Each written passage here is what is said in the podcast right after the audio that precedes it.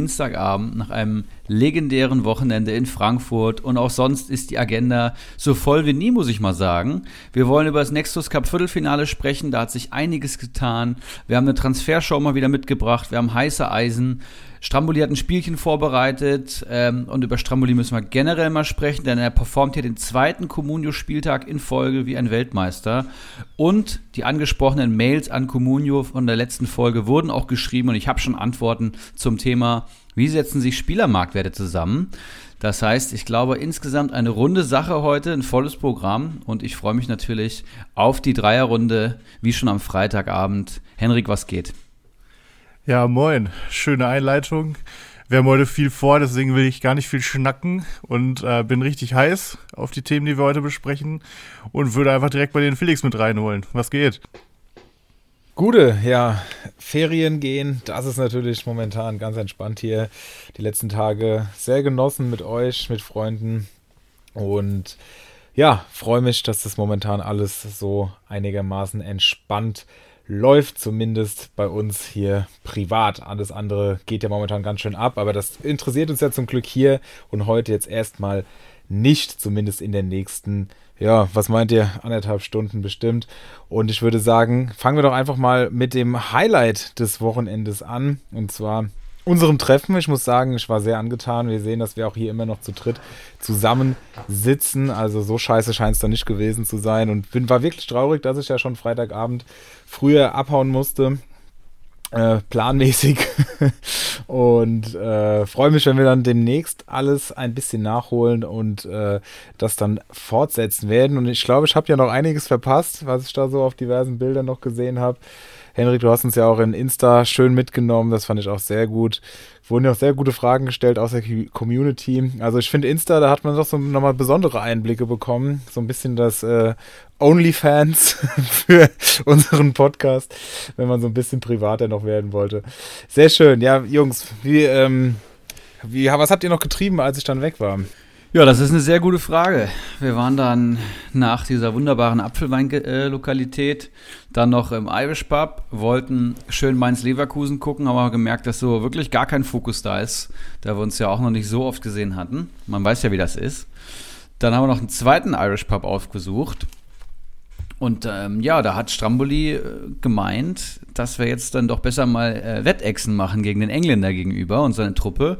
Und so haben wir dann die letzten zwei Stunden im Irish Pub verbracht und äh, das Ergebnis hat dann dazu geführt, dass wir uns noch alkoholisiert auf einen E-Roller geschwungen haben und den Oliver Glasner gemacht haben und ich mit meinem Gesicht in einer Laterne eingerastet bin um 2 Uhr morgens und eine Platzwunde hatte und da blutender Bürgersteig lag. Also Communio Podcast ist kein Zuckerschlecken, kann ich euch sagen. Du hast geblutet wie ein Schwein, ey. Das hört sich gerade echt noch ein bisschen zu nett an. Und äh, deine arme Verlobte musste uns dann um zwei Uhr nachts in Empfang nehmen. Ich war wohl irgendwie völlig verwirrt. Ich kann mich da auch gar nicht mehr richtig dran erinnern. Und der Erik hat dann erstmal sein Leben überdacht in der Wohnung. Also es war echt ganz wild. Nächsten Tag haben wir dann ja direkt mit einem, wir haben die Lehren daraus gezogen, äh, dass wir so über die Stränge geschlagen haben und haben mit einem Cocktailfrühstück begonnen.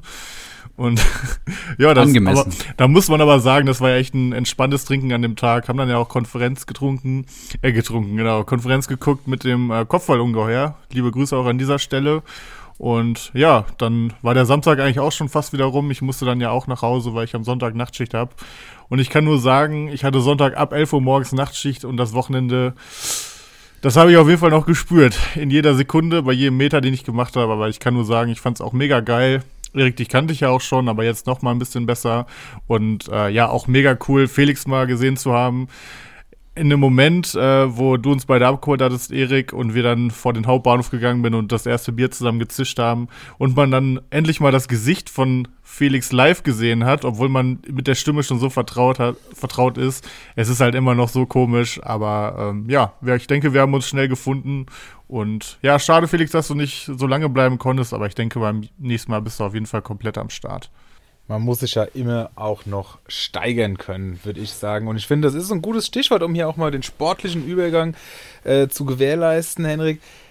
Apropos Steigerung, was ist hier los bei dir? Auf deine 56 Punkte folgen starke 45 und auf einmal ist da ganz am Horizont doch wieder dunkel, aber grob der Aufstieg zu sehen. Eieiei. Ist da noch was möglich? Willst du mich hier, willst du mich jetzt hier jede Woche ins Aufstiegsrennen reinreden oder wie? Ja, es hat doch bisher wunderbar geklappt. ja, das stimmt. gut. Und es hat auch bisher wunderbar geklappt, dass ich gesagt habe, ich werde nichts mehr mit dem Aufstiegsrennen zu tun haben. Und ähm, ich sag mal so, natürlich, wenn man jetzt schon wieder so einen guten Spieltag rausholt, der übrigens auch viel besser hätte sein können. Ähm, ich kann das mal kurz erklären. Ich hatte halt Lewandowski, wie ja alle wissen, mit 15 Punkten. Ich hatte Aaron Martin mit 10 Punkten, hatte ich auch als heißes Eisen. Ich hoffe, ihr habt auf mich gehört. Ähm, und ich hatte noch Schlotti mit 14 Punkten. Das heißt, die drei haben mir zusammen 39 Punkte geholt. Und die restlichen acht, und die haben alle gespielt, haben es auf starke sechs Punkte geschafft. Wenn die alle einigermaßen in PPS-Regionen gepunktet hätten, dann wäre es irgendwie ein 62, 63 Punkte Spieltag geworden. Aber sei es drum, 45 Punkte nimmt man auf jeden Fall auch mit. Und ähm, ja, ich sag mal, ich habe ja schon angekündigt, dass ich zumindest mal einen Keiler und so hinter mir lassen will. Und ja, da fokussiere ich mich auf jeden Fall erstmal drauf. Und wenn es so weitergeht, was ich nicht glaube, aber irgendwie auch ein bisschen hoffe, dann äh, kann man natürlich irgendwann auch mal wieder ein bisschen träumen. Aber vorerst genieße ich einfach, dass ich endlich mal eine super Phase habe und hoffe, es geht erstmal so weiter. Und man muss auch einfach mal festhalten, dass jeder, der mit mir Bundesliga schaut, mindestens mal einen Torschützen hat, eher zwei und das ist dann richtig knallt den Spieltag.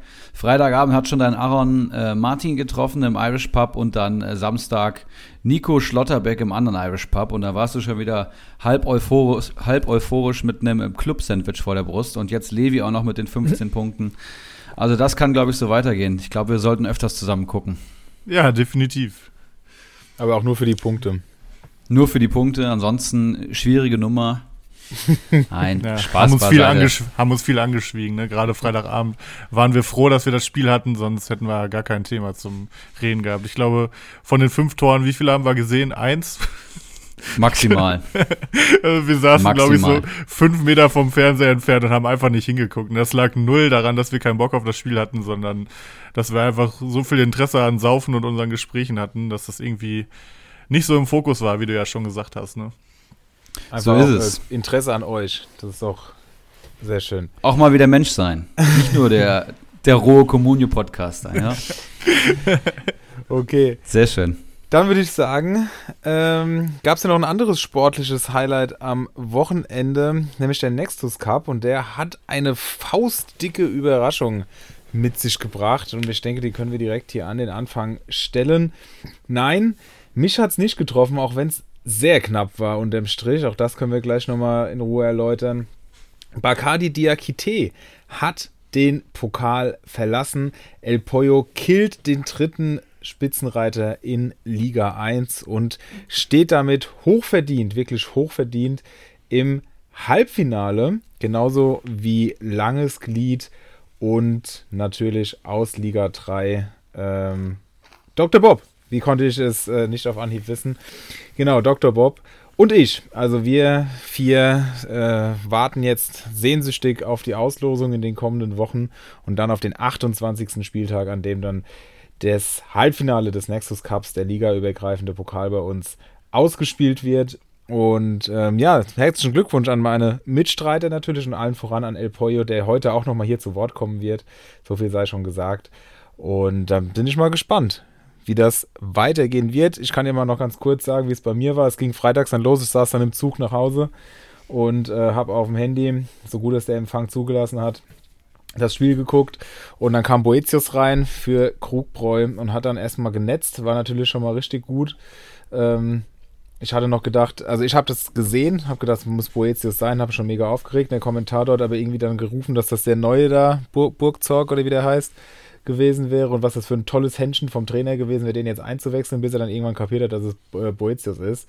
Ja, und da bin ich mit dieser Hypothek schon in den Spieltag. Äh, hatte Mafropanos, der den Elfmeter noch verursacht hat, Bella Kotschap, der den Eigentor geschossen hat. Und dann wurde es langsam aber sicher eng. Und als dann Tolisso nach 25 Minuten am Sonntag auch noch rausgegangen ist, da habe ich dann doch schon ein bisschen Bammel bekommen.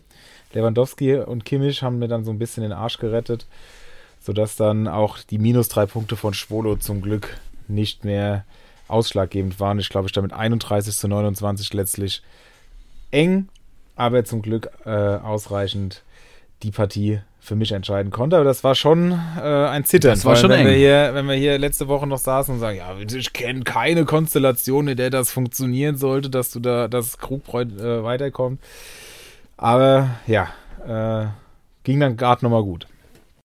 Ich wollte nur sagen, äh, da es so knapp war, hast du dir auch überlegt, dass du zu deinen äh, drei Stars, Lewandowski, Kimmich und Müller, noch einen weiteren hinzufügen müsstest, ne? Möchtest du mal sagen, wer? Ja, es, äh, es muss jetzt auch noch Haaland mit rein. Und die vier werden dann, Klar. werden dann umspielt von äh, gefühlt ganz Bochum. Also das ist irgendwie eine sehr dubiose Aufstellung, die ich da momentan habe. Aber ja, mal gucken. Ich hoffe, Haaland ist jetzt wieder komplett da, auch aus Dortmund-Sicht. Und äh, dann sollte das hoffentlich wieder gut werden. Schauen wir mal, ob sich das rechnet. Irgendwie hat ihn keiner gekauft bei uns. Und dann habe ich ihn am Tag zwei zum Richtpreis mitgenommen, der schon fast eine Million unter dem neuen Marktwert lag. Und äh, einfach mal so als Spekulation. Und jetzt, da dann Tolisso sich verletzt hat, war dann das erste Kapital schon da. Und Zagadou hat sich auch noch verletzt, genau. Kam auch noch alles dazu dann. Und dann waren schon 10 Millionen da. Dann habe ich gedacht, komm, habe ich mal Fropanos jetzt noch abgegeben und dann schauen wir mal, wie, ob das funktioniert mit den vier Kanonen. Aber die alleine haben ja schon einen Schnitt zusammen von Anfang 30 oder so. Ja, und 31, 29 ist ja wirklich auch ein richtig enges Ding. Und wir hatten sogar ein noch engeres Duell. Ähm, langes Glied gegen Kali Kalmund, Liga 2 internes Duell. Hier hatten wir einen klaren Sieg für langes Glied getippt. 29 zu 28 hat er das Ding gewonnen.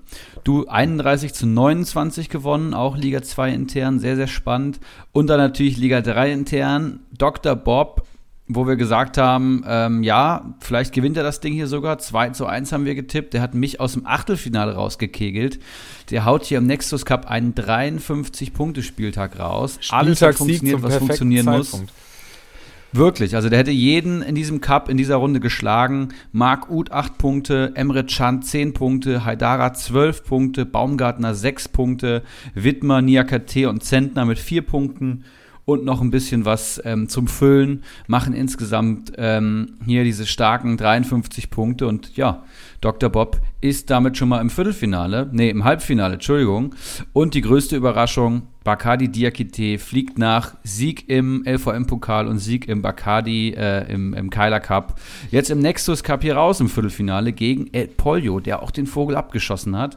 Bacardi einen soliden, guten Spieltag für ihn mit 41 Punkten. Ich glaube, ein Kunku hat hier wieder doppelt getroffen. Den, auf den kann er sich die letzten 5, 6 Wochen auf jeden Fall verlassen. Aber es reicht dann nicht für einen starken El Pollo mit 47 Punkten. Ich glaube auch aus Liga 2, ne? Ja.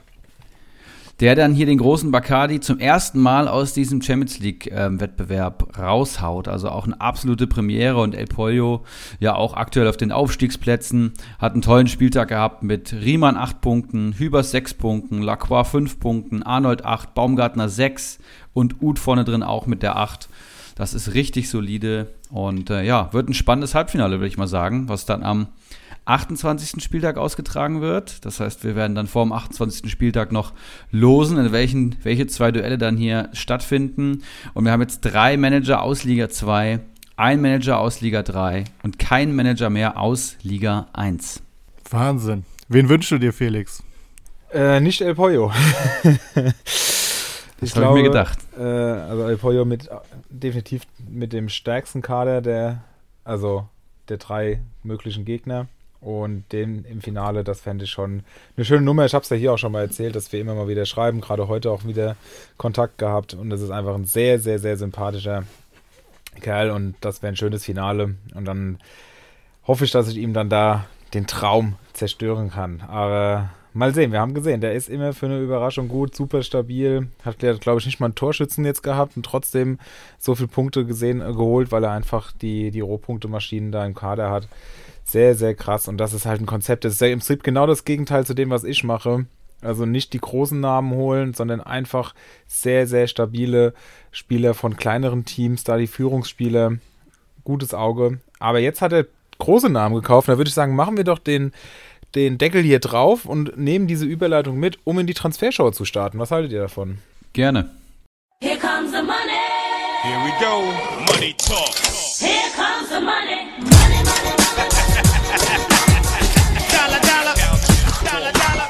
Und dann nutzen wir das, wie gesagt, direkt und starten hier in die Transfershow mal wieder rein. Seit einigen Wochen ja so ein bisschen zu kurz gekommen, aber heute mit sehr interessanten Namen, für die, glaube ich, für alle Manager und Managerinnen da draußen von Relevanz sein dürften. Also, wir starten mit Julian Brandt, den er heute am viel zitierten 22.02.22 gekauft hat für 10 Millionen bei einem heutigen Marktwert von 9,27, also doch einiges über Marktwert.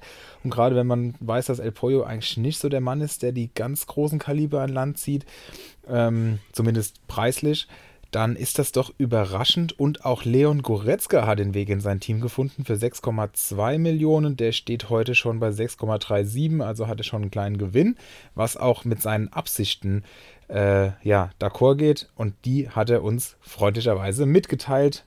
Abfahrt El Pollo. Ja, Grüße an das Podcast-Dreigestirn. Ja, ich habe es mir schon fast gedacht, beziehungsweise befürchtet, dass ich jetzt zum Brandtransfer Stellung beziehen muss. Das will ich aber dann mal tun. Also, warum habe ich das getan? Ähm, ja, zumal der Reiner für ihn gespielt hat, er auch nur einen Punkt geholt hat und im Marktwert auch noch gefallen ist. Also, der Grund war, dass ich mit sagen wir mal, acht Spielern wollen die ähnliche Verhältnisse im Mittelfeld habe und äh, für Brand eigentlich drei bis vier Spieler verkaufen will dann rechne ich mir bei Brand, bei den kommenden Gegnern, ich glaube, das sind irgendwie Augsburg, Bielefeld, Köln und Mainz, noch Chancen auf Punkte und vielleicht auch einen Scorer aus. Und da Reiner auch erst in zwei Wochen ins Mannschaftstraining einsteigen soll, wird, denke ich, Brandt noch drei Spiele machen, vielleicht vier und hat dann noch gute Chancen, sodass ich ihn dann hinterher mit Marktwertgewinn verkaufen werde. Also der wird dann nicht ewig bei mir bleiben. Aber hey, das Spiel heißt Comunio. Wir wissen, dass am Ende alles anders kommt. Ich glaube, der Strami kann dann Lied von, äh, ein Lied von singen, Erik aber auch. Aber am Ende ist es ja Hauptsache ein bisschen Spaß und Emotionen dabei. Dann habe ich noch, genau, Bambo, du sagst, ich soll noch was zu Goretzka sagen. Ähm, das ist schnell erzählt. Kam, glaube ich, die Nachricht, dass er im Lauftraining ist. Habe ich nur kurz gekauft. Hoffe auf 200.000, 300.000 Euro Marktwertgewinn, die ich mitnehme. Sieht bis jetzt ganz gut aus und dann ist er Ende, des, Ende der Woche wieder weg. Tja, soweit von mir. Gut und Alaf aus Köln. Und ja, lass mich am Ende noch sagen, ich mag das, was ihr drei da macht. Bis denn, ciao. Ja, vielen Dank auf jeden Fall für die Sprachnachricht, El Pollo. Ähm, sehr sympathisch. Man merkt, äh, der Mann ist die Ruhe selbst. Der hat schon viel Erfahrung und der weiß genau, was er tut. Und ähm, ja, bei Goretzka habe ich auch nichts anderes erwartet, als ähm, dass er da nur ein bisschen Geld machen will. Er muss jetzt natürlich aufpassen, weil ja, er war im Lauftraining, aber das war nur ein kurzes Lauftraining und da ist wohl wieder klar geworden, dass er weiterhin Schmerzen hat und es hörte sich eher nach einer weiteren längeren Pause von Goretzka an. Also wenn der Plan aufgeht, dann alles gut, aber ich glaube, wenn er da mit plus minus null rauskommt, dann sollte er auch damit leben können, weil gerade bei dem aktuellen Markt kann es dann doch sein, dass die kleine Steigerung ganz schnell wieder weg ist. Bei Brand äh, verstehe ich auch seine Punkte. Also ich denke, gerade die nächsten Wochen sollte Brand wieder viel Spielzeit kriegen, dadurch, dass Rainer wieder raus ist. Ich meine, 14 Tage habe ich gelesen. Das sind nochmal zwei Spiele, die kann er ihn auf jeden Fall mitnehmen. Ähm, allerdings habe ich mich dann doch ein bisschen gewundert, dass er doch fast eine Million overpaid für einen Spieler, den er eigentlich gar nicht lange halten will. Und äh, ich denke mir auch, er hatte ja so viele Spieler im Mittelfeld gerade, ähm, dass er vielleicht auch einfach gucken sollte in 14 Tagen. Brandt hat meiner Meinung nach bisher eine sehr starke Saison gespielt und ich glaube, selbst wenn Rainer zurückkommt, wird er zumindest nicht außen vor sein. Zudem wird immer mal irgendwer bei Dortmund verletzt sein, dann fällt vielleicht mal ein ein Malen wieder aus oder ein Azar ist wieder komplett raus oder sonst was. Von daher glaube ich schon, dass Brandt eigentlich immer seinen Platz haben sollte und ich denke, dann kann El Pollo in 14 Tagen einfach ganz, ganz in Ruhe gucken, wen behält er, macht es Sinn, dass Brandt bleibt, geht er wieder weg und ich denke, er macht auf jeden Fall wenig falsch mit der ganzen Sache. Ah, ich finde ich find Brandt schon schwierig, gerade weil er jetzt auch im freien Fall ist, also von 9,9 auf 9,2, vorher immer ja, über der 10 gewesen, 13 Millionen teilweise wert gewesen, hat natürlich eine tolle Saison gespielt mit 104 Comunio-Punkten. Hat man ihm, glaube ich, in der Form auch nicht zugetraut. Aber ich sehe ihn so ein bisschen am absteigenden Ast und gerade sein Defensivverhalten ist dann doch schon sehr zweifelhaft. Und da sehe ich, dass du, Dahut und Bellingham dann schon irgendwie im Vorteil und vorne Reus und Malen aktuell gesetzt und Haaland kommt jetzt zurück. Da wird es natürlich schon schwierig, den, den äh, Platz von Brandt in der Startelf zu finden, in der besten Elf zumindest, aber ich denke, durch das Europa League Rückspiel und ähm, ja, Einwechslung wird er auf jeden Fall auf seine Spielzeit kommen, aber ich finde es schon einen gewagten Transfer. Ich hätte den nicht gemacht. Ich muss auch sagen, es hat mich, also gerade weil El Pollo ja, und ich wiederhole mich, da jetzt nicht für bekannt ist, solche, in solchen Preiskategorien einzukaufen, hat es mich doch sehr gewundert, weil ich äh, Brandt, so gut ich ihn in den letzten Wochen fand, in den letzten Spielen nicht mehr überzeugend fand und entsprechend hat er dann eben auch nur noch auf der Bank Platz nehmen dürfen. Und jetzt könnte er, ihr habt es schon angesprochen, wieder zurückkehren aufgrund der Verletzung, aber selbst dann, also Dahut Bellingham, Henrik, du hast gesagt, sind total gesetzt und dann wird es halt auch schon schwierig, gerade wenn die Dreierkette sich jetzt etablieren sollte, was ich nicht hoffe, weil dann aktuell Pongracic wahrscheinlich die einzige Alternative noch wäre. Das kann man eigentlich niemandem zumuten. Äh, eigentlich würde ich die Dreierkette gerne sehen, aber nur wenn Akanji dabei ist. Ähm, ja, also ich finde es auch gewagt, muss ich wirklich sagen. Und äh, Erik, du hast den Marktwertverlust schon angesprochen. Ich bin gespannt, ob das ähm, funktioniert. Natürlich die Idee, dass Rainer ausfällt, kann ich nachvollziehen. Aber wie gesagt, selbst dann ist er eben nicht gesetzt und in, den in der aktuellen Lage gibt es, glaube ich, bessere Spieler. Goretzka finde ich gut, da würde ich sogar ähm, gucken, aber das ja, ist wahrscheinlich schwierig, ihn übers Wochenende hinauszuhalten, beziehungsweise die nächsten News abzuwarten. Aber die Idee, hier ein paar hunderttausend mitzunehmen, finde ich gut.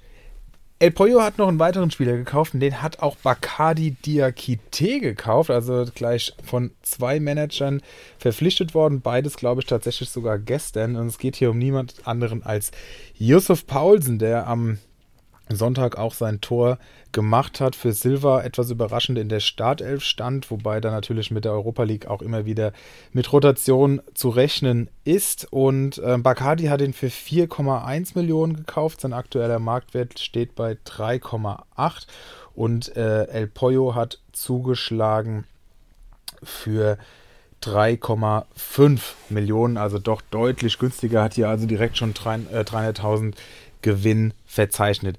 Wie seht ihr die Chancen von Yusuf Paulsen? Bacardi hatte ich auch angeschrieben, aber der hat es leider noch nicht gesehen. Ich schätze, sonst hätte er uns auch noch hier dran teilhaben lassen an seinen Gedanken. Die können wir uns jetzt leider nicht zu Gemüte führen, aber trotzdem würde ich gerne mit euch auch sinnbildlich so ein bisschen für Leipzig insgesamt, wir sprechen ja relativ regelmäßig über sie, kriegen aber auch jede Woche neuen Input aus zwei Spielen, die sie da momentan pro Woche bestreiten. Also, wie seht ihr aktuell Paulsen? Denkt ihr, durch sein Tor hat er sich die Chancen gesteigert, in der öfter in, in der Startelf zu stehen? beziehungsweise Einsatzminuten zu bekommen oder war das jetzt ein Treffer und dann wird er aber in Zukunft auch wieder zurück ins zweite Glied rücken? Ja, also generell Leipzig, glaube ich, eine der Mannschaften der Rückrunde bis jetzt. Vier Siege aus den letzten fünf Partien. Ähm, das sieht alles super stabil aus, was Tedesco da gezaubert hat. Ist jetzt nicht der attraktivste Fußball. Aber wenn dann Leipzig auf eine Corona-geschwächte Hertha trifft, dann reicht es halt trotzdem für sechs Auswärtstore. Das ist dann schon wieder ziemlich spektakulär. Und Tedesco hat es ja selber eingeordnet. Also er findet eine gesunde Rotation angemessen und ich glaube, so wird es auch sein. Ähnlich wie bei Brandt sehe ich einen Yusuf Paulsen aktuell nicht in der besten Elf, auch wenn er dem Spiel ziemlich viel gibt. Ähm, aber er wird sicherlich immer wieder seine Einsatzzeiten haben, aber auch alles andere als eine Startelf-Garantie. Also ich glaube, man kann jetzt zocken für einen Füllspieler am Sturm. Marktwertsteigerung kann man sowieso gut mitnehmen, aber ich würde mit dem Paulsen jetzt niemals als Stammspieler bei Leipzig planen. Dafür sind andere Kandidaten da vorne zu stark, ein Kunku und Silva vor allem. Und äh, ja, da gibt es noch andere Kaliber. Ja, also wir reden ja vor allem von diesem Doppelsturm, sage ich mal, wenn man Nkunku als den einen von den beiden Stürmern betitelt. Also es ist schon einfach Pause versus Silva, würde ich sagen. Alle anderen kämpfen so mehr oder weniger um drei Positionen. Ähm, Tedesco hat ja auch schon gesagt, dass Forsberg, Schoboschlei und Olmo eigentlich um eine Position kämpfen. Trotzdem haben schon mehrere gleichzeitig auf dem Platz gestanden. Olmo sogar schon mal auf der Acht. Ähm, aber da geht es jetzt gar nicht drum. Ähm, wie du schon gesagt hast, Erik, also als klaren Startelfspieler kann man Pausen sicherlich nicht einplanen, aber er kostet natürlich auch weniger als die Hälfte als Brand, was nochmal eine ganz andere Nummer ist. Er ist Stürmer. Wenn er von der Bank trifft, dann wird er trotzdem gut steigen. Ähm, und ja, ich finde einfach, er hat einfach mit seinem Spielstil, mit seinem Pressing Sachen, die immer wieder wertvoll sein können. Und ich habe es ja schon vor Wochen, vielleicht sogar Monaten gesagt, dass ich mir sicher bin, dass er immer mal wieder starten wird.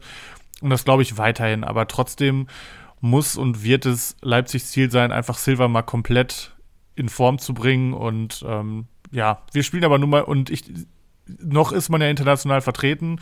Wir spielen Comunio, von daher, wenn man international was reißen will, dann startet da wahrscheinlich eher Silva. Deswegen kann ich mir trotzdem vorstellen, dass Pausen immer mal wieder starten wird und wenn nicht, kommt er halt von der Bank. Also zu den Top 16 gehört er auf jeden Fall und deswegen finde ich, ist der Kauf auf jeden Fall gut. Dem würde ich mich anschließen. Und der letzte, den wir besprechen, ist ein ähnliches Kaliber, vielleicht nicht ganz so äh, wahrscheinlich, dass er auch mal in der Startelf steht. Es ist Erik Maxim Choupo-Moting, der ja am Wochenende auch auf sich aufmerksam gemacht hat mit wirklich vielen Punkten durch sein Tor und seine Vorlage in der zweiten Halbzeit. Und da ja Müller auch ausfällt, habe ich gedacht, finde ich das einen sehr spannenden Transfer, den El Pistolero in Liga 3, wir haben ihn gerade eben schon angesprochen, ähm, ja, vollzogen hat. Er hat ihn für 2,55 Millionen gekauft. Marktwert ist schon bei 2,6 Millionen. Ähm, Chubo steht bei 43 Punkten, was dann einen Schnitt von 3,91 macht. Also tatsächlich auch einen knappen Viererschnitt, wenn er, aber er ist halt eben nicht immer im Einsatz. Das ist dann der Nachteil. Aber äh, ich würde hier einfach mal vorweggehen und sagen, ich finde das einen sehr interessanten Transfer und könnte mir auch vorstellen, dass durch, die, durch den äh, Corona-Fall bei Müller und äh, bei Coman weiß man ja auch noch nicht, ob er ganz fit wird bis zum Wochenende, ob der schon wieder eine Startelf-Option ist, dass der da tatsächlich äh, vielleicht mal reingeworfen wird. Wie seht denn ihr das? Puh, ist irgendwie sch schwer zu glauben, dass Lewandowski neben Choupo-Moting starten wird. Aber er hat Sonntag auf jeden Fall frischen Wind reingebracht. Ich habe das mit den Jugendlichen bei der Arbeit geschaut und äh, mit Choupo-Moting kam quasi die Wende rein, kann man ganz ehrlich so sagen. Er hat echt ein super Spiel gemacht. Er ist ja auch einfach immer da, wenn er gebraucht wird. Ähm, ob der startet, weiß ich nicht. Also ich glaube eher, dass Musiala davon profitieren wird. Ähm, der sollte ja jetzt zumindest mal am Wochenende wieder fit genug sein, um zu starten. Ich denke, dass ähm, Sabitzer auf der 6 weiterhin spielen wird und Musiala dann vielleicht den Part von Müller übernehmen wird, also beziehungsweise, dass er dann vielleicht nach außen geht und Sané nach innen oder halt Musiala 10 und Sané außen. Ähm, aber klar, wenn Coman auch noch ausfällt, also wenn man drei Ausfälle hat, dann kann es schon sein, dass irgendwie ein Platz für Choupo-Moting frei wird. Aber ich glaube, der ist eigentlich auch sehr wertvoll als Bankspieler. Ich bin mir sehr mhm. sicher, dass er reinkommt. Von daher ist es sicherlich kein schlechter Kauf, gerade für, für den Preis. Millionen, gell, ja. Ja, das ist, also, und El Pistolero, er braucht ja jetzt auch Luckshots, sage ich mal, ne? Wir haben ja letzte Woche schon gesagt, dieser äh, ja, Fauxpas mit dem 12 Millionen Transfer von Bello, den er jetzt für eine Million wieder verkauft hat. Ähm, er, er ist noch auf dem Aufstiegsplatz, aber er kämpft jetzt halt irgendwie gegen die Probleme an und jetzt, wenn, wenn du Scheiße am Schuh hast, dann halt richtig. Äh, er hat erst diese 11 Millionen verbrannt, dann hat Guardiola sich seine fünfte Gelbe geholt, den hat er direkt abgegeben, nur um dann zwei Tage später zu lesen, dass sein Müller auch noch Corona hat. Den schleppt er stand jetzt durch. Ähm, ja, Chupomoting könnte einer sein, der vielleicht auch nach Einwechslung mal Tor und Vorlage und zehn Punkte holt. Ansonsten sehe ich da auf jeden Fall schwarz. Aber den Transfer selbst finde ich auf jeden Fall gut, gerade für dieses Wochenende und danach kann man immer noch gucken. Bayern-Spieler sind ja auch sehr stabil im Wert, von daher kann man da, glaube ich, nichts falsch machen. Ja, ich glaube, dem ist nichts hinzuzufügen. Also Choupo-Moting jetzt nach zwei Torbeteiligungen eh, glaube ich, eine Klau äh, Kaufempfehlung. Punkte pro Einsatzzeit ist auch amazing, muss man auch mal so sagen. Aber halt nur elf bewertete Einsätze, das macht ihn sehr unkonstant. Aber er wird mal steigen, er wird jetzt weitere Spielzeit bekommen nach elf Punkten gegen Fürth und der Trendwende nach der Halbzeit. Also ich glaube insgesamt guter Transfer. Gut, dann bedanke ich mich für eure Einschätzung und schließe offiziell die Transfershow hiermit. Wie machen wir weiter, Jungs, in unserem großen Programm? Ja, ich würde mal sagen, kleiner Perlentaucher, auch wenn die Kategorie heute nicht allzu gut gefüllt ist, aber ich habe auf jeden Fall mal die Mails an Comunio zum Thema, wie setzt sich ein Spielermarktwert zusammen. Da gab es sehr interessante Insights und ich habe auch echt eine super schnelle Antwort bekommen. Comunio einfach ein Top-Unternehmen mit einer Top-Unternehmenskommunikation und einer tollen Ausrichtung. Und ich habe natürlich tolles Design. Den, tolles Design, tolle Usability, gute Serverstruktur. Innovation ähm, steht ganz weit vorne auch. Steht ganz weit vorne, hören auf ihre Nutzer. Wir haben schon, also ich habe schon Nachrichten bekommen, dass wir aufhören müssen, Kommunio so zu bashen. ich ja? glaube, vielleicht sollten wir da jetzt mit anfangen. Na gut. War ja auch alles ernst gemeint. Ähm, Späßchen beiseite. Und ich habe natürlich noch das, äh, den Spielplan der Bundesligisten mal wieder analysiert und hier sind ein, zwei Teams aufgefallen. Also Wie ihr wollt. Ich würde Genau, sagen, ich habe noch, erstmal ein bisschen was Perlen. zu- ich hab noch ein bisschen was zu Bielefeld. Also von daher, dann lass uns doch abtauchen. Perfekt. Jetzt bin ich aber mal gespannt. Herein, wenn's kein Taxifahrer ist. Servus. Voila. Braucht ihr noch einen Perlentaucher?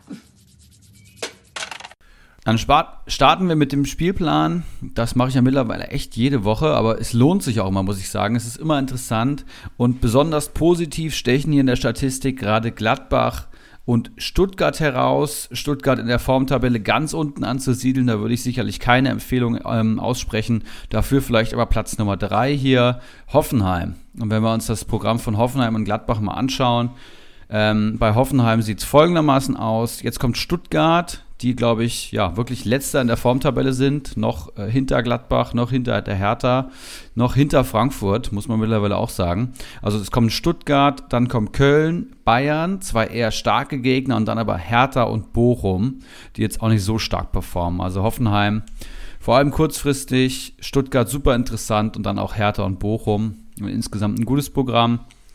Dann kommt Gladbach, die spielen jetzt gegen Wolfsburg, die sich so ein bisschen wieder gefangen haben unter Kofeld mit Jonas Wind und Kruse.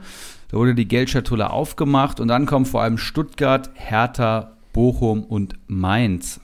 Das finde ich super attraktiv. Also Wolfsburg weißt du eh nicht, was du kriegst. Da wird vor allem die Gladbacher Defensive vielleicht mal ganz gut performen. Und dann kommen Stuttgart, Hertha und Bochum. Die müssen sie vom Kader her zumindest auch mal besiegen. Was dann bei rumkommt, müssen wir schauen. Aber auch jetzt kann man da auf Gladbacher setzen. Genau, und wenn wir dann mal schauen, welche Teams eher ein schwieriges Programm haben, dann steht hier tatsächlich der erste FC Bayern oben, aber auch hier kann man, glaube ich, nichts zu sagen, weil Bayern, ja, immer in der Differenz eigentlich ein Top-Verein ist. Ähm, aktuelle Gewichtung, Tabelle natürlich 1. Formtabelle sieht auch immer gut aus bei den Bayern. Die lassen wir hier mal raus. Also gucken wir auf Köln, die jetzt ein schwieriges Programm haben. Jetzt kommt zwar Fürth, ja, wo man sagen muss, okay, eins der schwächsten Teams aktuell in der Liga, aber Fürth hat sich auch echt stabilisiert und lassen deutlich weniger Punkte zu. Seit diesem legendären Leverkusen-Spiel, wo sich sechs, sieben Dinger gefangen haben, ähm, steht Fürth echt stabil. Jetzt gegen Bayern waren es natürlich wieder vier Stück, aber bis dahin haben sie es gut gemacht. Das heißt, das würde ich mir sogar schon fast ein bisschen ausklammern. Und dann kommen Hoffenheim, Leverkusen, Dortmund und Union Berlin.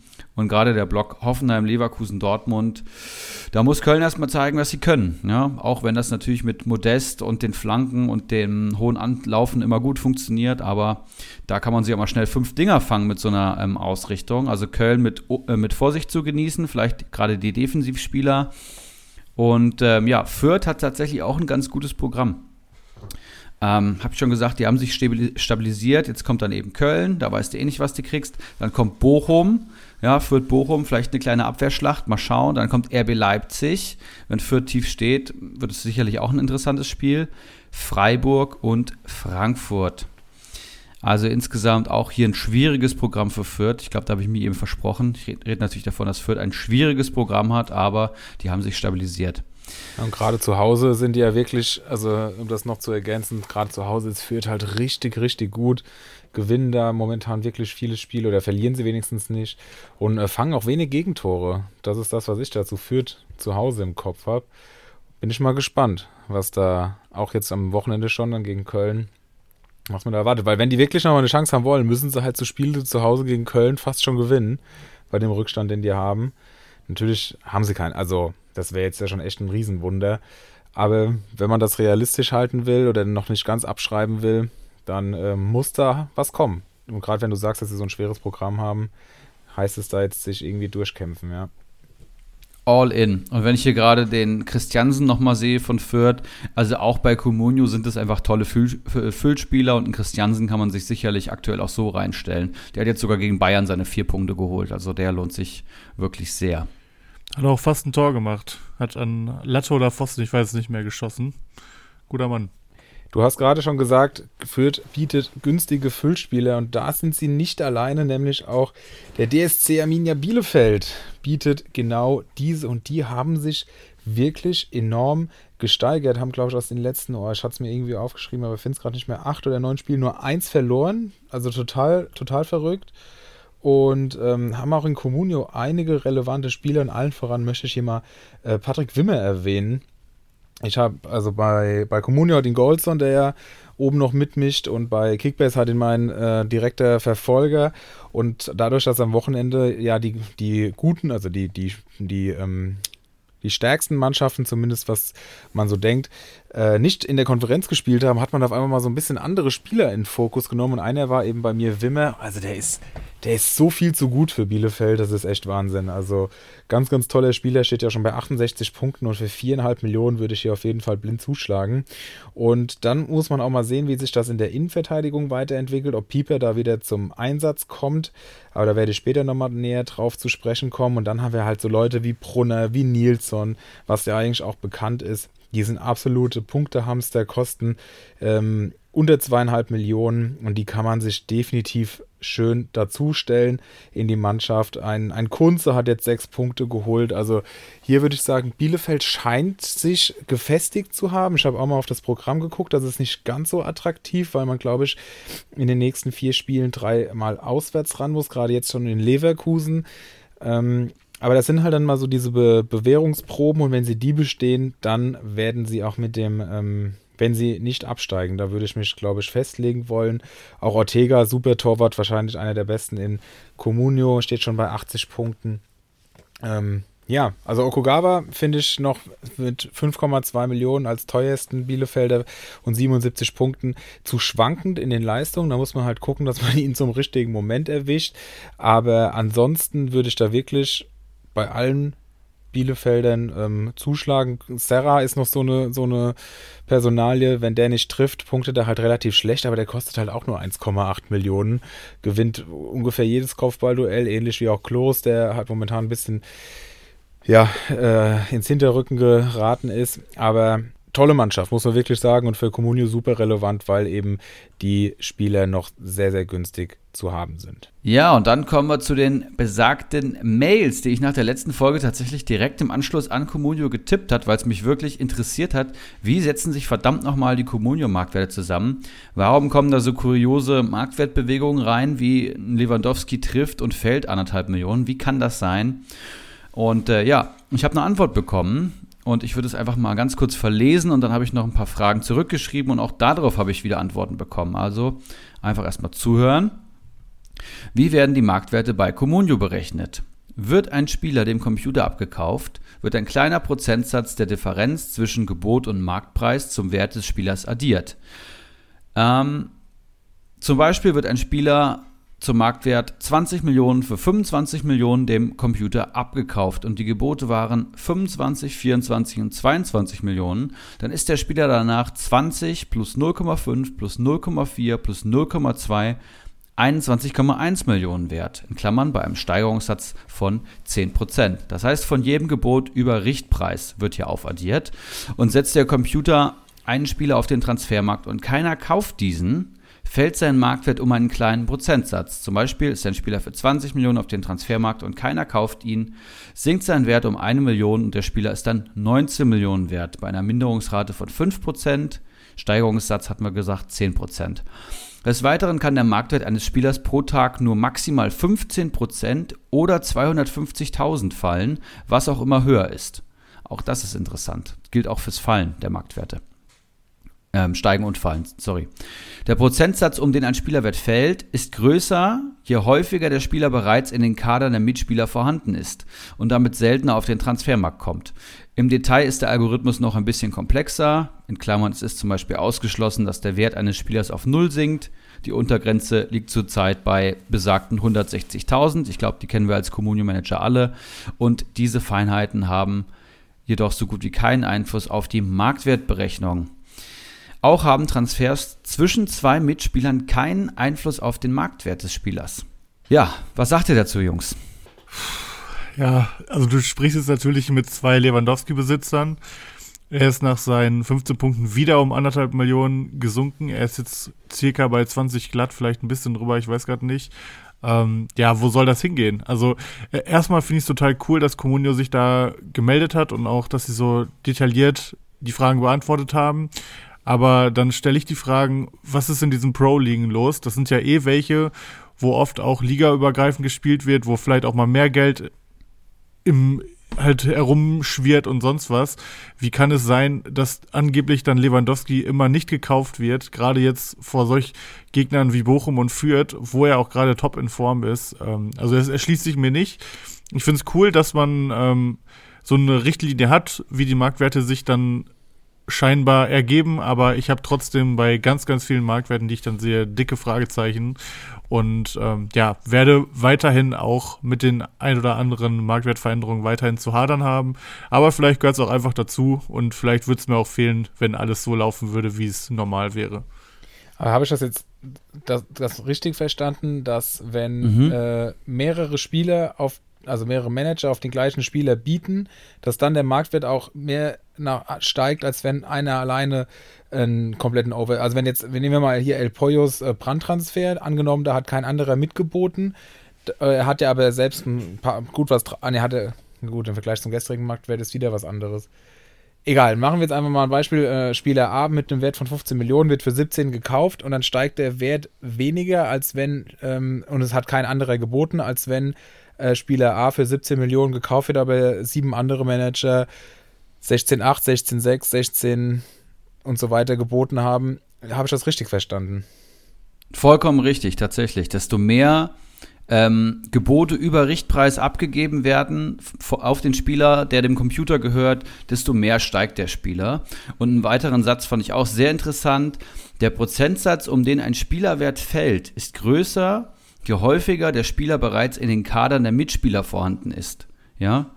Das heißt, desto beliebter ein Spieler, desto eher der Spieler in den Kadern von Communio-Managern ist, desto höher ist dieser Prozentsatz, um den er fallen kann. Das heißt, desto Was höher ist das Gegengewicht Ja. der Gebote über Marktwert. Das heißt, ein Lewandowski, ein Haaland und Co. können dann eben, wenn sie an ihrem Peak nicht gekauft werden, auch deutlich rapider fallen. Das ist ja dann im Prinzip auch die Erklärung für jetzt Lewandowski im Speziellen, weil der wahrscheinlich in vielen okay. Kadern ist. Und Ähm, Haaland halt nicht, weil er so viel verletzt war und deswegen ist er auch höher als Lewandowski. Ja, Was ja an sich erstmal keinen Sinn macht. ja. Ähm, und weil halt, äh, ja, genau, und, und wenn jetzt dann Lewandowski aber äh, ausgerechnet mal an ein, zwei Tagen nicht sonderlich viel gekauft wird, weil eben nicht mehr in vielen Manage in, nicht mehr in vielen Communities auf dem Markt, dann ähm, und vielleicht dann in den wenigen, in denen er auf den Markt kommt, gerade die Manager kein, keine Kohle oder so haben, dann fällt er eben extrem krass, weil der Algorithmus sagt, ähm, er wurde nicht gekauft. Aber wisst ihr, was ich immer noch nicht verstehe? Ähm, ich hatte ja relativ, oder ich habe es ja beim Malen im Sommer super gesehen. Den habe ich ja gekauft, ich glaube, einen Tag, nachdem er überhaupt bei Comunio war. Habe ihn total overpaid, wie wahrscheinlich ganz viele andere auch. Er ist zwei, drei Tage gestiegen wie sonst was. Dann ist er komplett stehen geblieben. Dann ist er wieder total weiter gestiegen, nur um dann wieder stehen zu bleiben. Dann ist er wieder weiter gestiegen, kurz wieder gefallen, dann wieder weiter. Wie kann das denn sein? Weil ich sag mal, die ersten Tage ist doch jedem klar, okay, Malen, der wird wahrscheinlich auf mindestens 27, 28 Millionen gehen. Wenn der mit 19 Millionen auf den, Ma auf den Marktwert kommt, äh, auf den Transfermarkt kommt, dann biete ich da volle Kanne drauf. Und auch viele andere. Also das verstehe ich immer noch nicht. Ja gut, die eine Hälfte passt ja, dass äh, aufgrund, weil halt viele das wissen und dann da drauf feuern, der Marktwert halt explodiert, so wie bei allen Neuzugängen. Aber das Problem ist ja auch, und das kann, kann ja auch sein, dass man Ich sagt, verstehe eher die Ja, ja, Schwankung gen- nicht, dass er dann zwischen Genau. dass nach vier, ich ja fünf Tagen grad- schon fällt. ja, da wollte ich ja, dass vielleicht man denkt, okay, vielleicht hat er hier schon den Peak erreicht oder so und dass dann viele vielleicht deswegen, ich weiß es nicht, keine Ahnung, aber das wäre noch so. Also das Kriterium ist ja hier tatsächlich auch nur der Kauf. Es geht nur um den Kauf des Spielers. Und ich habe noch ein paar weitergehende Fragen an Comunio gestellt, direkt auf da drauf. Ich habe gefragt, Verkäufe an den Computer beeinflussen demnach nicht die Spielermarktwerte, hat Comunio geschrieben. Das ist absolut korrekt.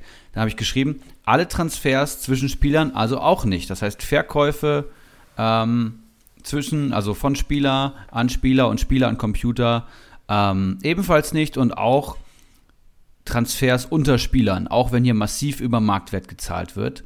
Absolut korrekt. Alles hat keinen Einfluss auf den Spielermarktwert. Dann habe ich geschrieben, dienen alle vorhandenen Ligen als Referenz für die Marktwertentwicklung? Nein, es wird nur eine Auswahl von Pro-Player-Ligen mit einer gewissen Aktivität zur Rechnung herangezogen. Das heißt, diese, dieser gewisse Satz an Pro-Player-Ligen bestimmt den Algorithmus über ihre Käufe vom ähm, Transfermarkt vom Computer tatsächlich.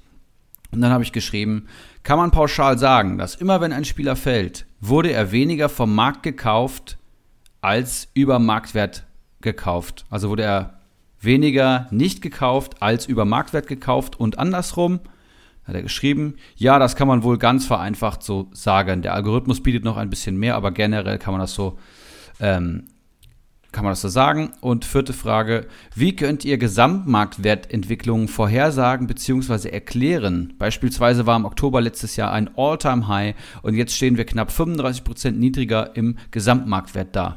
Kann man das erklären?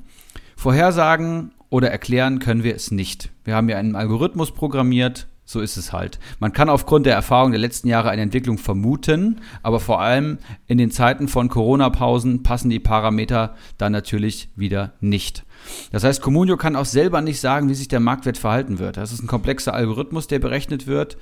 Ähm, und ja, was hinten rauskommt, kann man nur mutmaßen. Das macht das Comunio-Team ja auch auf Comunio Magazin öfters, aber man kann jetzt nicht präzise vorhersagen, was passiert. Und das finde ich eigentlich doch ganz charmant, muss ich mal persönlich sagen, weil ich finde den Reiz an Comunio macht ja gerade diese Entwicklung auf, ja, aus. Man weiß, dass die Marktwerte und die Marktwertentwicklung und damit auch den Gewinn, den man erzielt oder der Attraktivität eines Spielers hängt damit zusammen, ob er gekauft wird oder eben nicht. Ja, und da geht es ja dann um die menschliche Psyche. Auch, ich meine, ihr kennt das Beispiel selbsterfüllende Prophezeiung. Alle sagen, der Sprit wird knapp. Was passiert? Die Menschen rennen an die Tanke, um Sprit zu kaufen, kaufen alle Sprit und dann wird er halt wirklich knapp. Das heißt, es ist auch immer so eine Frage der Erwartungshaltung und äh, ja, des Verhaltens der Manager. Und ich finde das ganz interessant. Ich kann mir zwar immer noch nicht erklären, warum manche 160.000er in einer Nacht dann auf einmal 150.000 steigen, ob es da irgendwelche Absprachen in Pro-Ligen äh, Pro gibt. Ich weiß nicht, ob ihr das auch schon mal festgestellt habt. Aber generell finde ich es super interessant und man kann es runterbrechen auf. Es geht nur darum, wird der, ähm, wird der Communium-Spieler vom Transfermarkt vom Computer gekauft, ja oder nein? Wenn ja, wie viele bieten drauf? Desto mehr, desto besser, desto eher steigt er. Und wenn nein, desto eher fällt er und desto größer der Marktwert des Spielers, das, beziehungsweise in, in desto mehr Kadern er aktuell ist, desto größer kann er auch fallen. Das sind doch interessante In Insights. Ja, und wie du, auch, es auch schon gesagt hast, äh, cool, dass da so schnell eine Reaktion kam. Du hast es uns ja letzte Woche schon direkt geschickt und das waren ja wirklich nur wenige Stunden. Also das muss man ja auch mal loben, wenn man immer nur rummeckert. Sehr cool. Vielen Dank auf jeden Fall dafür. Genau. Und vielleicht eine Sache noch, ich habe tatsächlich auch einen Link bekommen, wo das Ganze ja auch steht auf der Communio-Seite. Das heißt, alles, was ich da gerade vorgelesen habe, das steht einfach auf der communio.de Seite und ich poste den Link ganz gerne einfach mal in die Folgenbeschreibung. Da seht ihr den gleichen Text, den ich eben am Anfang vorgelesen habe, ähm, eins zu eins so abgedruckt. Also auch, dass hier Transfers zwischen zwei Mitspielern keinen Einfluss haben etc. Das kann man alles nachlesen. Man äh, wusste wahrscheinlich nur einfach nicht wo ja, auf jeden Fall sehr interessant. Und ähm, ja, wie du schon gesagt hast, letztendlich macht es ja auch ein bisschen den Reiz aus, weil ähm, so sehr man sich ärgert, wenn man einen Spieler kauft und er steigt nicht, obwohl er eigentlich steigen sollte, so freut man sich ja auch, wenn ein Spieler nicht performt hat und er steigt trotzdem noch. Also die Waage hält sich dann ja doch irgendwo, ähm, ja. Ich habe bei manchen Sachen nach wie vor meine Fragezeichen, aber trotzdem finde ich es cool, dass einfach vieles schon mal erklärt wird und äh, dass diese Marktwerte dann wohl doch etwas komplexer sind, als man manchmal so denkt. Und es hat ja auch alles eine mathematische Grundlage. Also es ist ja jetzt nicht so, dass irgendein Faktor X hier rein und raus äh, herangezogen wird, den man nicht greifen kann, sondern es ist ja wahrscheinlich ein relativ komplexer in der Gesamtheit, aber simpler Algorithmus, der verschiedene Faktoren berücksichtigt mathematisch und dann kommt eben ein Plus- oder Minuswert raus in einer bestimmten Höhe. Punkt. Ja. Ich fände es cool, wenn auch äh, Ligen, die keine Pro-Ligen sind, den Marktwert mit beeinflussen könnten, aber wahrscheinlich macht das so, also soll damit auch der Reiz ausgemacht werden, eine Pro-Liga zu gründen. Comunio muss ja auch irgendwie seine Brötchen verdienen, ähm, aber vielleicht gibt es da ja eine Änderung in der Zukunft. Mal schauen. Ja, ich glaube, wenn du halt nicht Pro-Ligen herannimmst, und die haben ja auch geschrieben, eine gewisse Aktivität ist vorausgesetzt, dann kann halt die Arbeitskollegenliga mit 20 Managern, wo keiner was macht, dann dafür sorgen, dass die Marktwerte irgendwie durcheinander kommen und ein Haaland fünf Tage in Folge fällt ohne Grund. Also das ich dann auch wieder wild. Ja, aber man könnte ja, man könnte es ja bei den normalen Ligen genauso machen, dass nur die Ligen zählen, wo wirklich viele Transfers äh, vonstatten gehen und wo vielleicht, wo man dann auch guckt, dass auch nicht nur eine Person Transfers macht. Man kann theoretisch ja auch eine Liga mit sich selbst machen. Ähm, sondern dass wirklich auch nur die Marktwerte von den Ligen zählen, wo offensichtlich mehrere Manager auf Spieler bieten und diese Spieler auch haben wollen. Liga mit sich macht äh, Felix doch schon seit drei Jahren. Felix, was meinst du dazu? sehr, sehr gut. Ähm, was ich aber noch gut finde, ist, dass die, äh, dass bei den Spielern, die dann in vielen Kadern stehen, dass da, dass die auch dann schneller fallen, wenn sie nicht gekauft werden, sodass du im Prinzip so eine automatische Bremse drin hast, dass die Marktwerte nicht komplett durch die Decke schießen, ähm, dass du dann so ein bisschen eine automatische Reglementierung hast. Das finde ich noch, ein, noch ein ganz gute, eine ganz gute Idee, muss ich sagen. Aber Yes. zum Saisonende wird doch alles wieder in die Höhe schießen, oder nicht? Aber da sind doch auch die guten Spieler schon in den ganzen Ligen vergeben. Ja, aber die paar, in Nee, den Paar, in denen sie nicht, nicht vergeben sind, dann werden sie umso aktiver gekauft. Ah, stimmt, weil, weil dann auch noch mehr drauf feuern, weil einfach viel Geld vorhanden ist. Ja. Dadurch steigen die Spieler noch mehr. Ja, okay, Kaderbreite stimmt, wird stimmt. aufgegeben, werden in die Spitze gegangen und so weiter und so fort, ja. Ja, stimmt. Wird schon alles hinkommen. Nee. Dann machen wir weiter mit heißen Eisen, oder? Yes. Die heißen Eisen.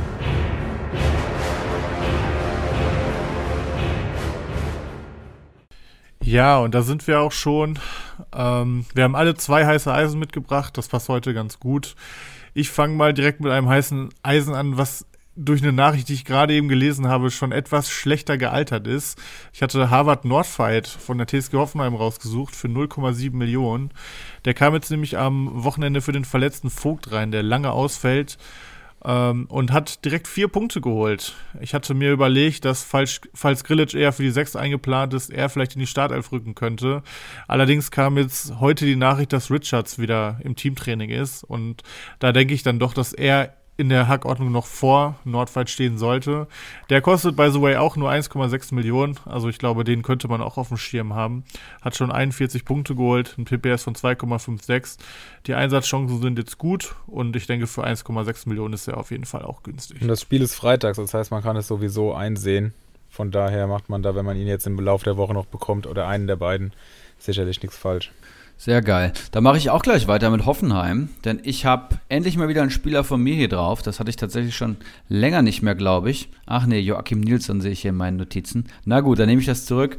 Aber Dennis Geiger wollte ich euch empfehlen. 23 Jahre, ihr kennt ihn alle. Immer, immer noch erst 23 und wenn er fit ist, ähm, dann spielt er. Und das auch unter Höhnes und das auch sehr erfolgreich. Comunio Marktwert 3,71 Millionen. So günstig war er lange nicht. Natürlich jetzt durch die Gelbsperre kommt er zurück. Wird auch direkt wieder in der Startelf stehen. Da gebe ich euch Brief und Siegel drauf. 61 Punkte in 16 Partien geholt. Das macht ein Gesamt-PPS über die Saison von 3,81. Das ist schon super ordentlich für einen Marktwert von 3,71. Und generell liegt ein Geiger auch immer mal höher. Ist auch gerne mal jemand, der eine Torvorlage gibt oder auch mal selber ein Tor erzielt, aber auch einfach ein ganz okayer Rohpunkter. Und ein Grillitsch könnt ihr euch selber mal anschauen, hat einen nicht so viel besseren PPS kostet aber ähm, mal locker 2 Millionen mehr. Also Geiger ist die Light-Variante des Grillitsch und ich würde euch ihn deutlich ans Herz legen und der PPM steht auch über 1, sehe ich hier. Perfekt, also. Sehr gut. Ich äh, habe keinen Hoffenheimer und habe ja schon gesagt bei Bielefeld, dass ich da noch auf einen genauer eingehen werde. Und das ist Guillermo Ramos, der in den letzten drei Spielen zum Einsatz kam, zweimal davon in der Startelf stand und in diesen drei Spielen 5, 4 und 5 Punkte hat. Also richtig gut und kostet derzeit auch nur 1,4 Millionen. Die fünf Punkte aus dem letzten Spiel setzen sich vor allem aus seinen vier Klärungen und seinen sechs von sieben gewonnenen Luftzweikämpfen zusammen. Auch am Boden zwei von drei gewonnen. Also sehr, sehr gute Statistiken. Und wenn der dauerhaft vor Pieper bliebe, was ich jetzt tatsächlich auch mir nicht anzumaßen äh, traue, das vorherzusagen, aber das ist äh, für den Preis sicherlich eine sehr, sehr gute Investition und durch den Marktwertanstieg kann da momentan eigentlich nicht viel schiefgehen, außer dass ihr ihn halt gegebenenfalls wieder verkauft. Aber die Punkte sprechen auf jeden Fall dafür, dass er ein Sofascore günstiger Spieler ist. Es ist echt unglaublich, ne? Also Pieper ist einer so von den Spielern, wo man noch so sagen würde, der ist mal so 1000 Prozent gesetzt und jetzt sitzt er auf einmal auf der Bank. Ich Vor allem kam ja da, kam die Meldung, dass, äh, dass der Coach die auf einem Niveau sieht, ja auch schon vor, vor ein, zwei Wochen habe ich auch gedacht, ja Junge, als ob du Pieper auf die Bank setzt, da hat er ja auch gespielt, glaube ich. Und dann hat er jetzt, und dann die Woche dann nicht mehr. Also es ist echt, also es scheint ja, Ja. schon ernst genommen. 90 ernst Minuten halt, ne? Ja. Ja. aber ich glaube, gerade bei solchen Vereinen, die wir jetzt auch nicht so viel verfolgen, man ist auch teilweise ein bisschen geblendet von den Comunio-Leistungen. Ne? Also Pieper hatte schon auch echt ein paar Fehler dieses Jahr drin.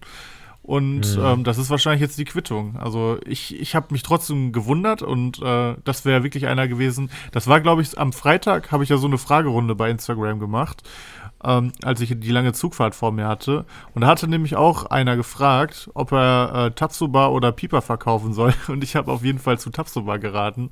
Ich hätte nie gedacht, dass Pieper wirklich mal draußen gelassen wird. Aber auch Liga Insider sieht jetzt eher wieder Ramos davor. Ähm, Bielefeld hat zu null gewonnen. Von daher kann das natürlich klappen. Also echt verwunderlich, aber gleiches bei Bochum. Da hätte ich auch am Anfang der Saison gesagt, Bella Kotschap und Leitsch, das Aufstiegsduo, die sind sowas von gesetzt. Plötzlich sind da Masovic und Lampropoulos rumge rumgeeiert in der Innenverteidigung und jetzt wieder die beiden. Also man muss schon echt immer up-to-date sein bei Comunio und ich denke, das macht ja den Reiz auch so ein bisschen aus. Up-to-date muss man auch sein, was die Leverkusener Offensive angeht. Da kommt Asmun jetzt so langsam in Tritt. Ich glaube, der hatte jetzt irgendwie noch Zahnschmerzen oder so, weswegen er noch nicht ganz wieder Mandelentzündung oder sowas Wildes, gell? Mandelentzündung, ich glaube echt Mandelentzündung, ja. Ähm, und ja, der kommt jetzt langsam wieder, hat aber noch Trainingsrückstand. Schick fällt für drei bis vier Wochen aus. Und wen empfehle ich jetzt hier? Natürlich Lukas Alario. Eigentlich unglaublich, dass er immer noch da ist, weil er immer wieder ins zweite Glied rückt bei Leverkusen, egal was er macht. Ich halte Schick auch für den besseren Stürmer, muss ich ganz ehrlich sagen. Ist jetzt auch kein, kein Hot Take, sage ich mal. Schick hat sich einfach auch in den letzten Monaten noch so viel verbessert, dass es eigentlich die ganze Saison schon klar war, dass Alario kaum eine Chance haben wird. Aber er ist immer noch da, er ist weder im Sommer gegangen noch im Winter, auch wenn immer wieder Transfers, Transfergerüchte um ihn äh, hausieren. Aber ähm, Aktuell sollte er wieder starten. Er wurde jetzt auch eingewechselt, hat getroffen. Er hat dieses Jahr zwar nur ein PPS von 2,25 bislang, aber bei einem Marktwert von 3,62 und der Aussicht, dass er die nächsten zumindest mal ein, zwei Spiele starten wird, ist er, denke ich, den Gamble wert. Gerade wenn man bedenkt, was Leverkusen auch für eine Offensivpower dieses Jahr hat. Dem ist nichts hinzuzufügen. Ich habe noch Atakan Karasor für euch, den ich ja gar nicht so am Schirm hatte. Und ich glaube, wir haben an ihm einen Folgentitel hier äh, gewidmet. Ähm, Atakan los, wenn ich mich richtig erinnere. 25 Jahre, Mittelfeldspieler beim VfB Stuttgart. Stuttgart wirklich mitten im Abstiegskampf. Und Karasor ist dann so ein bisschen was wie eine Konstante. Jetzt wieder zwei tolle Spiele gemacht und das für einen Marktwert von nur 1,34 Millionen. 38 Punkte geholt in 15 Einsätzen. Macht ein PPS von 2,5. Ne? Und wenn ich jetzt schon merke, Comunio Marktwert 1,3, PPS 2,5, da weiß ich schon, dass der PPM bei fast zwei Punkten liegt. In Form PPM liegt dann sogar über zwei Punkten. Der hat in den letzten ähm, vier bewerteten Partien 13 Punkte geholt. Auch das ist richtig stark. Das heißt, der PPS in Form liegt bei 3,25. Und wenn das noch nicht genug Preis-Leistungsargumente waren, um Kat äh, Karasor in euren Kader zu holen, das ist ein Füllspieler, den Bakadi Diakite, Tabellenführer Liga 1, eigentlich die ganze Saison schon im Kader hat, weil er einfach weiß, was er an ihm hat. Ähm, du investierst ein, zwei Millionen, hast einfach einen relativ konstant spielenden äh, Füllspieler mit einem 2 bis 3er PPS. Ähm, Karasor wird gebraucht werden im Abstiegskampf und wird auch weiterhin spielen. Ja, und der hat, ähm, der hat bei, bei Kickbase hat ein Interview gegeben und hat auch da allen Managern empfohlen, nicht an äh, von ihm, also weiter an ihn zu glauben, weil er würde diese Saison nochmal richtig Gas geben. Also das deckt sich mit deiner Empfehlung, Erik. Von daher kann man das sicherlich auch auf Comunio übertragen. Ich habe noch einen Spieler, der in der Rückrunde völlig heiß läuft. Wir hatten ihn hier auch schon immer mal wieder thematisiert, aber so gut war er, glaube ich, ich will nicht sagen noch nie, aber wenigstens lange nicht. Und das ist Supermischa Gregoritsch. 4,67 Millionen nur wert und das bei einem Rückrunden-PPS von, schätzt mal, Jungs, welchen PPS fährt der Mann in der Rückrunde? 5,2. Sieben. Siebener What the PPS, fuck? insgesamt 4,25, also selbst über die ganze Saison gesehen wirklich stabil. Und ähm, ja, wenn man das so sieht, würde ich sagen, kann man da äh, nichts falsch machen, den momentan zu kaufen. Augsburg spielt jetzt zu Hause gegen Dortmund, die jetzt zwar zweimal zu null gespielt haben, aber haben, wenn man die Spiele gesehen hat, weiß man, dass man da jetzt nicht von ausgehen muss, dass Dortmund immer zu null spielt, gerade wenn man die ganze Saison sieht. Da erzähle ich ja nichts Neues. Von daher, ja, also den würde ich definitiv äh, holen derzeit. Und wie gesagt, die Rückrundenpunkte sind wirklich krass. Hat auch schon vier Tore in der Rückrunde geschossen in vier Spielen äh, und in zwei Spielen nicht getroffen. Also da überwiegt die gute Form, würde ich definitiv sagen. Ach, der Gregal. Ja. Also ich glaube, bei Augsburg hat er auch mal eine gute Phase. Bei Schalke hat er irgendwie keine Lust auf so eine gute Phase. Also 7er PPS oder Inform PPS, das haut mich jetzt echt komplett um. Aber andererseits, okay, er hat halt so viel getroffen. Er hatte vielleicht auch mal ein Spiel dabei, wo er mit Tor dann 10 Punkte geholt hat. Ja. Das gleicht natürlich dann auch direkt mal irgendwie ein Spiel, wo er nicht trifft und nur zwei Punkte out, äh, rausholt, äh, dann aus. Also Wahnsinn, Wahnsinn. Und definitiv immer noch heißes Eisen. Die Leute scheinen ihm immer noch nicht vollends zu vertrauen. Ähm, wo wir beim Thema Vertrauen sind, vertraut ihr mir? Ist es okay, wenn ich ein Quiz mit euch mache? Also ich muss ja einmal noch mal, ich muss ja einmal noch mal ganz kurz sagen, ich habe gerade so ein bisschen äh, Flashback oder Déjà-vu oder nennt es wie ihr wollt. Ich treffe mich kommendes Wochenende mal wieder mit Laser Metin und Geronimo Jim im wunderschönen beschaulichen Düsseldorf zum Karneval feiern. Und ich weiß noch, als ob es gestern gewesen wäre, da hat Geronimo Jim, bevor die Saison losging, ähm, hat er zu mir und Lasermädchen gesagt, dass er dieses Jahr das Gefühl hat, dass Gregovic mal wieder richtig gut performen wird und hat ihn sich in der Hinrunde geholt. Ähm, hat gesagt, das ist jetzt einfach mal wieder an der Zeit. Ich finde ihn eigentlich einen lässigen Kicker. Der wird jetzt schon wieder gut spielen. In der Hinrunde kam dann gar nichts. Ich glaube, er hat ihn mittlerweile auch schon längst verkauft. Und jetzt spielt er diese phänomenale Rückrunde. Da muss ich die ganze Zeit dran denken, jedes Mal, wenn ich Gregoritsch lese. Props an Geronimo Jim. Gutes Näschen.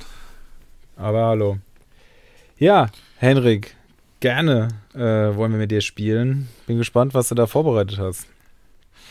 Ich habe ein brandneues Spiel für euch, das, wir, das es in dieser Form bei Glückwunsch zur Meisterschaft, glaube ich, noch nie gegeben hat. Ähm, und ich habe richtig Bock drauf. Ich habe das Spiel kopiert von meinem Lieblingsfilme-Podcast Cinema Strikes Back. Liebe Grüße an dieser Stelle. Die hören bestimmt auch zu. Nein, der mit Fußball gar nichts am Hut und mit Kommunion noch weniger. Ähm, die machen halt mit Filmen immer so ein Nacheinander-Quiz. Also der eine stellt das Quiz und die anderen beiden spielen gegeneinander, wie bei uns heute. Und die beiden müssen dann zum Beispiel nennt mir, also die Frage ist zum Beispiel, nennt mir Filme aus den 80er Jahren und dann müssen die beide nacheinander immer wieder Filme nennen, bis einem keiner, bis einem nichts mehr einfällt. Und ich habe es natürlich auf Comunio-Bundesliga umgemünzt und würde gerne nacheinander mit euch spielen. Dann lass es uns tun. Spannend. Klingt geil. Okay. Ja. Also, Runde 1, da beginnt Erik. Welche Spieler sind aktuell in meinem Kader? Ich zähle jetzt einfach auf. Du fängst mit einem an und dann ist, dann ist Felix direkt dran. Also so. immer nur Nico, ein. Nico Schlotterbeck. Lewandowski. Das ist korrekt. Ja, Aaron Martin. ist auch richtig. Rütter. Auch richtig. Oh, jetzt wird's schon eng. Castells. Ist auch richtig. Losilla. Jawohl. Boah. Uh, Erik. Ja, das ist natürlich auch so ein nischiger Scheißkader aus Liga 3, ne? Da kenne ich mich nicht mit aus. Nischiger Scheiß. Dieser Kader hat 101 Punkte in zwei Spieltagen geholt. Schwatz mir kein Rost ans Mofa. Ich weiß nichts mehr. Als, klein, als kleiner Tipp. Nix Tipp, ja, äh, fertig. Okay, dir fällt also auch nichts mehr ein. okay, du, du hast noch fünf Sekunden, Erik.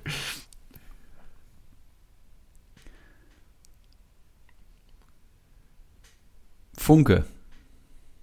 Wer? Funke. Nee, Funke habe ich nicht. Ich, Schade. Wo spielt denn der eigentlich? das ist, ich glaube, der dritte Torwart von Fürth oder so, ne? Der ist doch Funk. Funk, stimmt. Meine ich doch.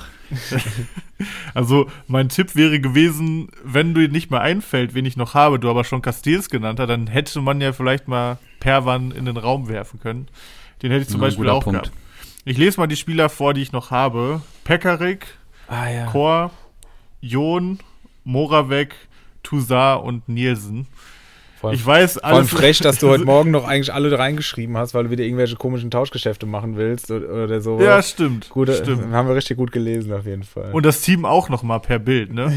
Wollte ich nochmal kurz anmerken. richtige. Da muss ich auch mal hier gerade Insights liefern. Wenn ich morgens manchmal aufstehe, da gucke ich auf mein Handy und das erste, was ich sehe, das ist das in unserer Podcast-Gruppe 50 WhatsApp-Nachrichten. Und ich stehe immer so um sieben, halb acht auf. 50 WhatsApp-Nachrichten zwischen diesen zwei Herren hier morgens hin und her gegangen sind. Das kann ich mir nicht durchlesen. Und dann gucke ich in der Mittagspause nochmal drauf und habe wieder 50 Nachrichten da drauf. Plus acht Naja. Bilder, plus drei Sprachnachrichten. Jetzt übertreibst du völlig. Jetzt, also es gibt auch Tage, da ist es sehr stumm. Aber klar, diese Tage gibt's auch. Gerade wo Zwietracht Maximus, Grüße an dieser Stelle in unserer, äh, in unserer, wir haben ja eine normale Podcast-Gruppe und in der Podcast-Gäste-Gruppe, da war auch immer Alarm mit Zwietracht. Ähm, aber ja, da wurde oft schon morgens intensiv geschrieben, das stimmt. Gut, ja, also in, insgesamt absolut enttäuschend, ähm, dass ihr beide nur auf so wenig Spieler gekommen seid. Hallo, wie viel waren es denn? drum. Acht, oder? Oder sechs? Sechs Stück. Ah, ja. Sechs Stück habt ihr geschafft von 13. Also das ist sicherlich keine gute Leistung. Aber es reicht für dich, mein lieber Felix, für den ersten Punkt. Und damit steht es 1 zu 0. Und du darfst diesmal auch beginnen. Und zwar mit den Spielern, die mindestens einen PPS von 5,5 haben. Lewandowski. Holland. Kimmich. Äh, schick. Ah, hätte ich auch gesagt. Äh, ein Kunku. Ja, Hofmann. Schlotti. Mhm. Ja. Wirklich? Krass. Okay. 5,7. Äh, wow, in time, ey. Wirtz. Ah, Na klar. Ähm, 5,5 mal 24. Schon viel, ne? Ja, das ist schon echt viel. Modest. Mhm. Auch Wahnsinn. Einfach Wahnsinn, dass es so durchzieht. Nabri. Ja, Ach, fuck, die gibt's ja auch noch. Yes. Ähm, ihr seid gut. wie viel gibt's denn noch? Kann man das mal fragen? Oder ist das. Ich habe gerade eben so vehement beim Tipp Nein geschrien. Also, wenn Erik da jetzt intervenieren will, ist natürlich okay. Es Ich habe noch so drei Namen im Kopf. Ja. Okay. Also soll ich sagen, wie viele es gibt? Oder soll ich es noch offen? Ah, ich sag jetzt einfach. Lass mal Ich offen. sag mal Reus. ich, ich, Hätte das ich auch ist gesagt. falsch. Das ist falsch. Krass. Zwei, also dementsprechend 1 zu 1, was ich cool für die Spannung finde. Erstmal fand ich sehr stark von euch. Also es waren nur noch zwei übrig. Ähm, der eine wäre Thomas Müller gewesen. Ah, scheiße, also das, stimmt. das wäre so der Name gewesen, wo ihr euch wahrscheinlich geärgert hätte im, hättet im Nachhinein. Aber der andere war so ein bisschen obvious, nämlich äh, Skiri tatsächlich. Mit äh, 5,7 oder so auch. Der hat jetzt auch der schon wieder sowas von äh, stark. acht Punkte oder so geholt. Also echt Ja, krass. ja, al- also der ist sowas von stark. Ich meine, der hat natürlich auch eine relativ kleine Sample Size, aber ich sag mal, acht, neun Spiele sind es auch und dann fast ein 6er PPS ist schon krass auf jeden Fall. Müller, ey, ist Ja, auch mal im Kader, ich Idiot. Naja. Ja, kaum mal da Corona, dann Ist schon vergisst vergessen. man ihn sofort. Ja, so, es steht 1 zu 1. Erik darf wieder beginnen und zwar mit den Verteidigern, die mindestens drei Saisontore haben. Damit sind Spieler gemeint, die bei Comunio als Verteidiger gelistet sind. Ein Kostic zum Beispiel zählt nicht. Boah. Nur, okay, Verteidiger. Ja, da fange ich an mit der Legende Nico Gieselmann. Jawohl. Schlotti. Ja, Mavropanos. na klar. Ein Dicker. Ah, verdammt. Auch der ist richtig. Jetzt muss ich schon überlegen. Hm, müsste auch drei haben. Lienhardt. Mhm. Jonathan Tah. Das ist falsch. Hat Der er hat, jetzt glaube ich, der hat in der Rückrunde schon zwei. zwei kann er ja haben. Aber drei hat er auf jeden Fall nicht, sonst wird er hier stehen. Ähm, Hack, Kempf, Benzebaini und Guerrero wären noch übrig gewesen. Zählt Guerrero ist der. Ah, Ah, scheiße, der ist Guerrero. Verteidiger. Ich hatte gerade der Mittelfeldspieler. Naja, die haben den umgestuft. Aber macht ja nichts. Dementsprechend 2 zu 1 für Erik. Wenn äh, Felix jetzt ausgleicht, habe ich noch eine fünfte. Ansonsten können wir die, oder wir können einfach beide machen. Die letzte wird auf jeden Fall lustig. Ähm, Felix beginnt wieder und soll mir mal eins von den Teams nennen, die bereits insgesamt 1000 Communio Gesamtpunkte haben. Und da will ich einmal zu sagen, es gibt genau acht, weil das werdet ihr nicht auf dem Schirm haben, wie viele das ungefähr haben. Acht Stück haben bereits 1000 Communio Gesamtpunkte. Ja, Bayern. Das ist richtig. Borussia Dortmund. Auch das ist richtig. Leipzig. Mhm. Mm, Da sind immer so Kandidaten dabei, die man nicht greifen kann, aber ich denke mal, Leverkusen ist dabei. Selbstverständlich. Ihr habt die Top 4 schon genannt. Ja, dann wird's jetzt, jetzt geht's ans Eingemachte. Hoffenheim. Auch richtig. Ja, krass. Boah. Äh, durch die starke Hinrunde würde ich sagen Freiburg. Ist auch richtig. Ah, Die hätte ich jetzt auch genommen. Ähm, Mainz. Auch das ist richtig. Das heißt, wir haben jetzt noch einen. Wir haben noch einen, genau. Ich habe die ganze Zeit noch Bochum im Kopf, aber ich glaube, das ist Quatsch. Ich finde, die haben so ein geiles Preis-Leistungs-Verhältnis. Das wäre schon krass gut, wenn die Achter wären. Ja, das wäre schon krass gut. Dann habe ich noch Union Berlin im Kopf und Köln. So, einen von den drei würde ich nehmen. Ähm, ich glaube an Modeste und gehe mit Köln. Stark. Es ist tatsächlich Köln. Yes! Damit 3 zu 1 für Erik. Das Ding ist eingetütet. Frage an euch, Aber wollt ihr jetzt- die Bonusrunde noch mitnehmen? Aber jetzt hätte ja Felix gar nichts mehr machen können. Ja, aber also davon ist ja nicht auszugehen, dass ihr, äh, also klar, wenn, wenn ihr natürlich alle hintereinander wegspult, dann äh, hat natürlich der, der zuletzt oder der in dem Fall begonnen hat sogar, der hat natürlich das Nachsehen. Aber das habe ich jetzt wirklich nicht gedacht, dass ihr die alle hintereinander schon hinkriegt. Also geiles Spiel im Detail muss- musst du dann bei der Fragestellung nochmal arbeiten. Ach ja, ach ja, jetzt, jetzt, jetzt kommen sie da wieder mit ihrer Kritik. Es ist doch Nee, unglaublich. ist echt ein gutes Spiel. So ein- mach ich die find's Bonusrunde. Ja, habt ihr Bock auf die Bonusrunde? Ja. Mal, gucken, mal gucken, ob ihr gleich noch Bock auf die Bonusrunde habt. Nennt mir Spieler aus dem aktuellen Schalke-Kader. Wer fängt jetzt an? Ich. Ich glaube, du spinnst. Ist mir scheißegal, wer anfängt. Das wird ein Fest. Es geht ja eher nur um die Ehre. Terodde. Oh, das ist richtig. Ovejan. Tolo Arschleute, hätte ich jetzt auch richtig. gesagt. Ähm, nicht zu glauben, aber war Salif Sané. Mhm. Äh, Dani Latzer. Auch richtig. Marius Bülter. Mhm. Schonlau. Nein. Nein? Nein. ist er nicht zu Schalke gewechselt? Nee, er ist zu Hamburg gegangen.